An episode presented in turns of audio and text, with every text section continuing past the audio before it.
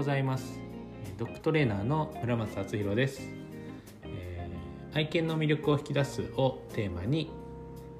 トレーニングとセッションを行っています。今日もポッドキャスト聞いていただきありがとうございます。えー、今回は犬が人を嫌いになる理由というテーマでお話ししていこうと思います。えー、どうぞお付き合いください。では、犬が人を嫌いになる理由というテーマですね。えー、例えばグルーミング、えー、トリミングサロンが苦手な犬、えー、手入れが苦手な犬、えー、病院が苦手な犬、えー、そもそも人が苦手な犬、えー、犬が苦手な犬とか、まあ、苦手とか嫌いとか、えー、暴れちゃう、怒っちゃうっていうことがあると思うんですね。で、まあ別にそれがいいとか悪いとかそういう話をしたいわけではなくて、ではなんでそうなってしまうのか。だってみんなよっぽどじゃない限り優しくしてくれると思うんですよね。トリミングサロン行っても、もう最近のそのトリミングサロンっていうのはほとんどが、えー、犬に負担をかけないとか、えー、その子に合ったとか優しくとかっていうことを歌ってますよね。で、実際僕が見ている限り、僕の知っている、えー、グルーマーさんたちはみんな優しいです。で、動物病院も動物看護師さんたちも獣医さんも優しいですよね、皆さん。で、近所で会う人も、まあもちろん僕からすると、あ、犬に対してストレスだなっていう接し方はありますけど、でもみんな優しいじゃないですか。その叩いて殴って怒鳴りつけてみたいのな人ってほぼいないと思うんですよね。なのに犬たちは人が苦手になったり、えー、グルーミングが苦手になったり、病院が苦手になったりするわけで、これっておかしいと思いませんか？なんとなくみんなが病院が苦手だったり、爪切りが苦手だったりするから、それは苦手なものなんだって当たり前のように思い込んでいるけど、じゃあなんで苦手だったり嫌になるのかってあんまり考えないと思うんですよね。で、さっきも言ったようにグルーマーさんも看護師さんも獣医さんも道行く人もみんな優しい。もっと言ったら来客で来るお客さんも、宅配便のお兄ちゃんも、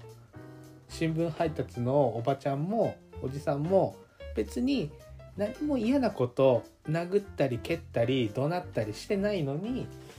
苦手になったり嫌になってるわけじゃないですか。これって不思議だなって思いませんか？僕はそれがずっと不思議で、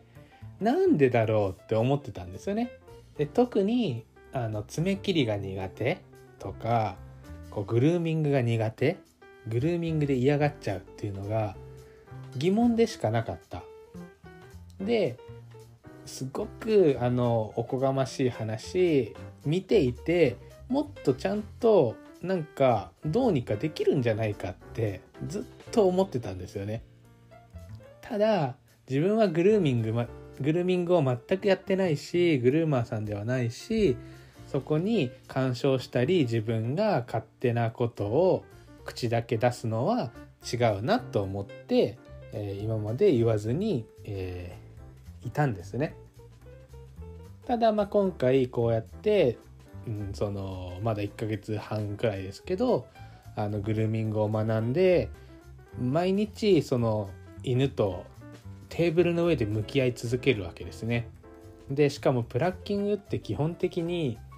えーっとまあ、慣れてしまえば痛くないんですけど、場所によっては痛いんですよね。こう耳のところとか、あ、まあ、犬によってはそれぞれなんですけど、耳を嫌がる子もいればお尻周りが嫌な子もいるし、えー、お腹、まあ、お腹は皮膚が弱いので、まあ、みんな大体嫌がるんですけど、足の裏が嫌だとか、ブラッキングって基本的にそのなんていうんですかね、ひげ抜きみたいな、毛抜き、その毛を抜くまあ、ざっくりと毛を抜いているので、やっぱり痛いは痛いんですよね、場所によって。なんでそれで嫌がる子ってやっぱりいるんですけど、そういった中で向き合い続けているので、そこでまあある程度、あ、こういうことでこうなんだなっていうのを、えー、僕なりに結論が出たので、えー、お話しします。最初ごふんもかけて前置きを喋ったんですが、やっと結論に行きます。はい。では結論から言うと、人がごまかすからだと思うんですね。人がごまかすから犬は人を嫌いになっていく、信用できなくなると僕は思います。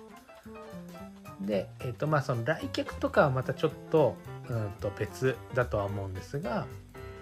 そもそも例えばグルーミングだったり病院に行く、うーん、まあ、病院が一番だと思うんですよね。子犬を迎えて初めに外に他人と出会うことって多分病院ですよね。注射で行く、うん、まあ、健康診断で行くっていうので初めて外に行く。でその時にやっぱり親兄弟と話された子犬からすると、頼れるのってもう飼い主しかいないわけですよね。でその飼い主がたと大体皆さん無意識の時にやっちゃうのが、大丈夫だよ、怖くないよって言って病院に行く。でも子犬からすると未知の経験で、うん、怖いわけですよね。だから怖くないよっていうのはただただ子犬の感情を否定してるだけだと思うんですね。で、痛くないよっていうのも嘘じゃないですか。だって注射って絶対痛いですもん。その感じ方はそれぞれですけど、基本痛いじゃないですか。だって人間ですらやっぱり注射打つ時ってちょっと緊張するし、まあ、僕は緊張するんです。で、大して痛くないけど、なんかこう、ああ来るみたいな、うわ痛いかもみたいなのすごいやっぱ思っちゃうんですよね。でだから大丈夫だよ、怖くないよ、痛くないよとかって言ってしまえばしまうほど嘘ついてることになると思うんですよね。だって結果怖かったり結果痛いのに、飼い主は痛くないよ、大丈夫だよって言ってるわけで、そこからちょっとずつ人間に対する不信感って積もっていくんだろうなって僕は思いました。それがさっき言ったその結論として、人がごまかすからっていうところだと思うんですね。で、それが例えば爪切りとかグルーミングでもそうで、大丈夫だよってその優しさで声をかけてるし、犬のことを思って大丈夫だよ、痛くないよって言ってると思うんですけど、それが全部裏目に出てると思うんですよね。でそれがその犬からすると、人間は嘘ついてくる、ごまかしてくる、で自分たちを騙そうとしてるみたいな、その大げさに言うと、でそこから人間に対するこう不信感とか心の距離っていうのが、えー、できてくるんじゃないかなと僕は思います。なので僕が何してるか、その日々そのグルーミング、犬とテーブルで向き合う時に何してるかっていうと、もうここは痛いと、痛いよねと、でこれこれするときはこれくらい痛いかもしれないとっていうのを先にもう言ってます。で痛かったら、ああ痛かったよねって分かってるよって言ってます。でやっぱりこっちのそのボスたちも見てると、ああ I know I know って言うんですよね。その分かってる分かってるって、私は知ってるよって、その犬が嫌がったり痛がったりするときに I know I know って言うんですよ。だからやっぱりそこのちゃんと分かってるよ、あなたが痛いことは知ってる、でもこれをやらなきゃいけないんだ、これが必要なんだよっていうやっぱニュアンスで伝えてる。でもその日本で見てるとやっぱり、まあグルーマーさんは分からないですけど、その飼い主の方が痛くないよ、大丈夫だよっていうその否定になっちゃってるんですよね。優しさなんですけどね。そう。だからそれが、まあ、結果として良くないなって僕は感じました。なのでこれはこれくらい痛い、これはこれくらい不安になる、怖いことかもしれないでも私がついてるだったらいいと思うんですとか、これくらい痛いで知ってる、私はそれが痛いことだと知ってるけど、でも爪は切らなきゃいけないから切るからねっていう、やっぱそういうスタンスでやっていく、伝えていくっていうことがあった上でちゃんと向き合っていくと変わってくるのかなと思うんですね。で、僕はその仮説を自分の中で立てて、このいっかげつはん、えー、いろんな犬たちと向き合ってきて、実際僕はそれで犬に嫌われるってことはなかったんですね。その、うん、なんて言うんですかね、その犬が僕のことを拒否したり関わりたくないっていう態度はなくて、ちゃんとそこを伝えて向き合ったことによって犬たちはちゃんと僕を受け入れてくれて、うん、なんだろう、分かち合えたっていうのが僕の中ではあるんですね、その犬たちと。だからなんかそこだと思うんですよね。どれだけやっぱりちゃんとそこで、うん、その痛みとか恐怖とかそういったこととちゃんと向き合える。でもそれは人がその痛みとかその恐怖の大きさとかその量をちゃんと把握してなければいけないと思うんですね。で、そこで犬たちにどれくらい負担がかかるか、犬たちにどれくらいストレスがかかるかっていうことをちゃんと把握した上で、じゃあ私はここをサポートするよとか、ここでこうやってあなたのために私は努力するよっていうことを犬に伝えて示していかない、示していけば、その結果ちゃんと犬たちはそこを受け入れて理解してくれると思うんですよね。なのでそういうことをしていくと、うん、まあそのグルーミングとか、えー、が嫌じゃなくなるのかなと思います。